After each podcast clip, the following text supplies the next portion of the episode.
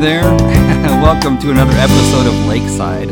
I'm your host, Daniel Stomball, and I'm glad you're here with me today. We're going to have a transformational day today. We're going to take the next few minutes and talk about our identity in Christ. That is who we are in Him and who we are to Him. And this is powerful because identity brings purpose. Let's get started.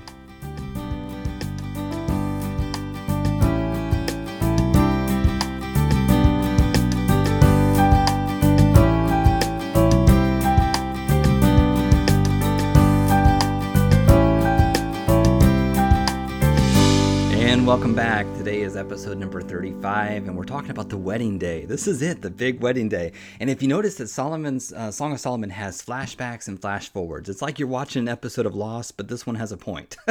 the story has a point. So you're going back and forth, back and forth, uh, flash forwards, uh, uh flashbacks, and just kind of um, this little introduction of the stories laid out in such a beautiful way. You have this communication, expression, and rest that has been um, established. The cycle of, of communication, expression, and rest has been established from King Solomon to her. And it's really an awesome look at how a relationship is supposed to look you know, we're supposed to have that blend of communication, expression, and rest. And so you see that uh, circulating through, and then all of a sudden you have this this chapter 3 uh, verse number 9 and 10 and it's it's just this powerful look. This is a flashback to the day the bride is thinking. Remember she was just in episode 34 she was in the bed of the of the king and she's looking out at the darkness and and she saw the protection of the king and now we got this flashback where she's remembering when the king came to her village. Like you know when she was out um, we're going to find out later on she was out um, one day in the in the village when she grew up as a, as a shepherd girl and she was tending sheep and she went off this little valley and she found this boy and it was really what she didn't know, but it was King Solomon in disguise who's kind of going out to see his kingdom. And he dressed up as a shepherd and he's kind of going around in kind of incognito, a Jason Bourne type thing, you know? And he was going through the village and through the different uh, areas of the kingdom, just kind of learning who this, who this, what he had and who, who the kingdom was comprised of, you know? And he met this girl, they fell in love, and she didn't know he was a king. He just told her, he said, as custom, he said, I'm going to come back and get you, and I'm going to go and make sure that I'm ready and everything is ready, and I'm going to come back and get you when I'm ready to take care of you. And so he left, and, and the day came when he was supposed to come back for her. But instead of the shepherd boy coming back uh, with a few goats or things to give to her family, it was actually this chariot, uh, this carriage rolls up into the village and it stops outside of her house. And just like a Cinderella story, like this thing is beautiful, this carriage. And she um, is greeted by the, the footmen of the carriage. They come to collect her, so to speak, and they say that your groom is ready for you you know and all of a sudden she's blown away because she realized that the king, that the shepherd boy was in fact the king and so, what makes this such a beautiful chapter and, and such a beautiful passage is she's re- remembering how he brought her to himself and how he made that happen. And so, um, she's in this carriage and she's riding as it's going back towards the kingdom. She's looking around at the carriage and she's seeing this. And this was when she discovers that it wasn't just the bridal carriage, this was something that he had made himself. Like Solomon designed this thing from the ground up and he built it himself and he did this out of love. It was a labor of love for him. Uh, Solomon was wise beyond his years. And, and Solomon, uh, when you look at someone like a person like Solomon, I call them illuminated. They're the kind of people that don't just know how to do something. Um, they usually have done it themselves just because they enjoy it. Um, they'll, they'll take an electrical engineering course and pass it and get licensed as electrician just because they enjoy it. Like they may never intend to be a licensed electrician, but they'll do it. They build a cabinet. They do something because it's like I can do this. I'm going to do it well, and I'm going to move on. I'm going to learn a new skill. And Solomon was wise, and I believe he did that. And so you see chapter three, uh, verse number nine and ten, and we'll just start there. It says, "King Solomon made himself a chariot of the wood of Lebanon." Now everything that you're going to read, everything we're going to see in just a moment, has it's got a beautiful picture tied to it. And so uh, we're going to take the time over the next two episodes to look at this whole wedding day scenario and how it relates to us and God bringing us and reconciling us to Himself. And so it says that the chariot is made of the wood of Lebanon. He made the pillars thereof of silver. That would be the, the struts and the, the car- undercarriage uh, of silver. The bottom thereof of gold. That's the part she would sit in. The covering of it of, of purple. So that carriage that she sits in, it was made of gold, and the covering that she was sitting on top of was made of purple. In the midst thereof being paved with love for the daughters of Jerusalem. That's what it said in, in the, the little writing and stuff was inscribed on it for the daughters of Jerusalem. And so you look at this thing and say, now, wait a minute, this was definitely a bridal carriage. Um, I can see that. But, you know, let's go into detail here. So the lyrics here, the picture that is the day that Solomon brings his bride to the kingdom for the royal wedding. And that's an awesome picture there. And the melody is that Solomon wanted her to be driven slowly through the kingdom because he wanted her to be seen and for her to see everything that there was of his kingdom. Like Solomon just didn't get her from point A to point B and take her from her house to the doorstep of the palace. That carriage rolled along down by the ravine. It rolled around by the fish pools. It rolled around through the, the, court, the countryside. It rolled through the town, through the marketplace. That carriage went everywhere in the kingdom. It was a slow, deliberate trip. And he was doing that so the people could see who he chose as his bride, for one. You see, God designed us to be seen. Life, when you meet Christ, it's not just I'm I met God a sudden, bam, I take you home and now we live with Jesus now. No, there's a, we still do life, and the reason why it can seem like it life can take a long time. What is this going on? What is this? Uh, these 70 plus years or whatever it is that we look at as saying this is the average life expectancy. Why are we doing this? God designed us to be seen. He said, "Look, you're mine, and you're in a relationship with me, and I want the world to see you. I want them to see you. Now that I, my spirit." Spirit is indwelling you, and I quicken you, as the Bible says, and that light shines out into the darkness. The, the city on a hill, the candle uh, that's underneath, not underneath the bushel. Um, all of those things. Daniel said, "They that be wise shall shine like the the brightness of the heavens, the firmament." God made us to be seen by people, and God places us in in areas and circumstances where people can see us. Why? Because God wants us to see, be seen. He wants His bride to be on full display. He wants us as the bride of Christ to be on full display. And He drove through, but He also He does so we can see everything that He has done. Man, God wanted her, uh, God wants us to see everything that He has made. The king wanted this girl to see everything about the kingdom and to understand that this was now hers. It was all part of this uh, that she was seeing was now part of what she had, and, and she had access to it, and she owned it. She had dominion over it. And God lets us be seen by other people, but He also wants us to see Him at work. Man, we have an incredible gift, y'all. If you're breathing, that's an incredible gift. You get a chance every day to see something that God has made in the kingdom. I look outside my, my yard and I see the trees and I see the squirrels, I see the birds, I see all the different things that are out there, and I'm I'm just blown away. God, you are awesome. You made all of this.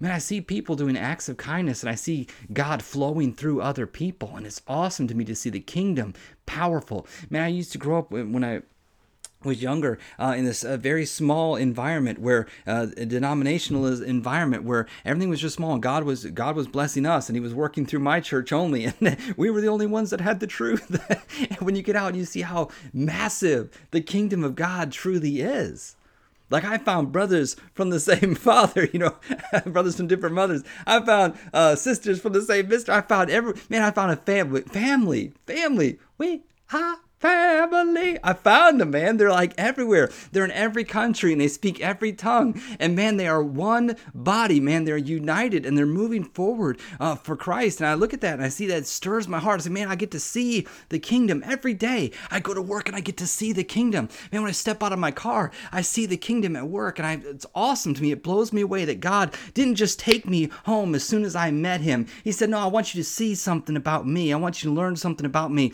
He wanted, the king wanted her her to fully see all that she had now been given. It's awesome. But I look at the message of this, and the message is very, very beautiful here. The message stands out to me, and I see that this chariot, first of all, is made from the cedars of Lebanon. What makes this so beautiful is because cedar trees were not they were not indigenous to that area. They had to be brought into the area. Solomon uh, transported those from the king of Tyre. Like he got all of this material for the temple and for his own house, and he transported cedars and caused them to grow there, and he made them a staple. And cedar, uh, cedar was very, very um, hardy wood. It was very, it's withstood the arid temperature and it could uh, take a lot of punishment in the climate. And so it was very valuable there as a building material. But when i look at that i also see that the cedar a lot of people scholars believe that the cedars uh, were that's what the cross was made out of was cedar wood The Romans would have picked a material that they could use over and over and over and over and over again and did not have to be uh, destroyed or it didn't lose its, its, structural integrity. They would use these, the cedar wood, and the cross was made of cedar. And so the cross to me is a picture here. It says that the chariot was made from cedar. And you and I, as we get transported to the kingdom of God, that transportation takes place by one way and one way only, and that is through the cross of the Lord Jesus Christ. It was his sacrifice upon the cross, his blood that was shed that covers my sins. Jesus Jesus is Lord. He is the Word of God. He is Lord. And I look at that and I say, Jesus, you know, your, your cross was made of cedar and the, the, the chariot was made out of cedar and I was transported. And if you're a child of God, you were transported through one way and one way only, that was through the cross of Christ. Man, the chariot was made of the cedars of Lebanon. That pictures the cross of Calvary. It was the cross that carries us to the kingdom. Silver was a picture of strength the undercarriage of that uh, of that carriage was made up of of silver, and it was a picture of the strength of the King. And I look at my chariot, that the cross of Christ, and it's upheld by the strength of God. I can do all things through Christ, which strengtheneth me. I love Isaiah where it says that they that wait upon the Lord shall renew their strength. The word wait means to huddle up or to draw close to or to get into relationship with. He said, look, if you when you huddle up with God, when you draw close to God, you renew your strength. The word renew means to take off and put on. Like like I would take off a shirt and put a new shirt on. I take off my strength, I take off my ability, and I put on His. And when I draw close to God, I will find myself taking off my strength and putting on His strength. And He says, I'll renew their strength. They shall mount up with wings as evil eagles. As you go through life, as you draw close to God, and you come to the point where you're limited in your strength, you say, I can't do anymore. That little quote that says, God never puts anything on more honest than we can carry, that's a bunch of baloney. It sounds good, but it is not scriptural. It's not in the Bible. In fact, is God does overwhelm us. God does allow us to be overwhelmed.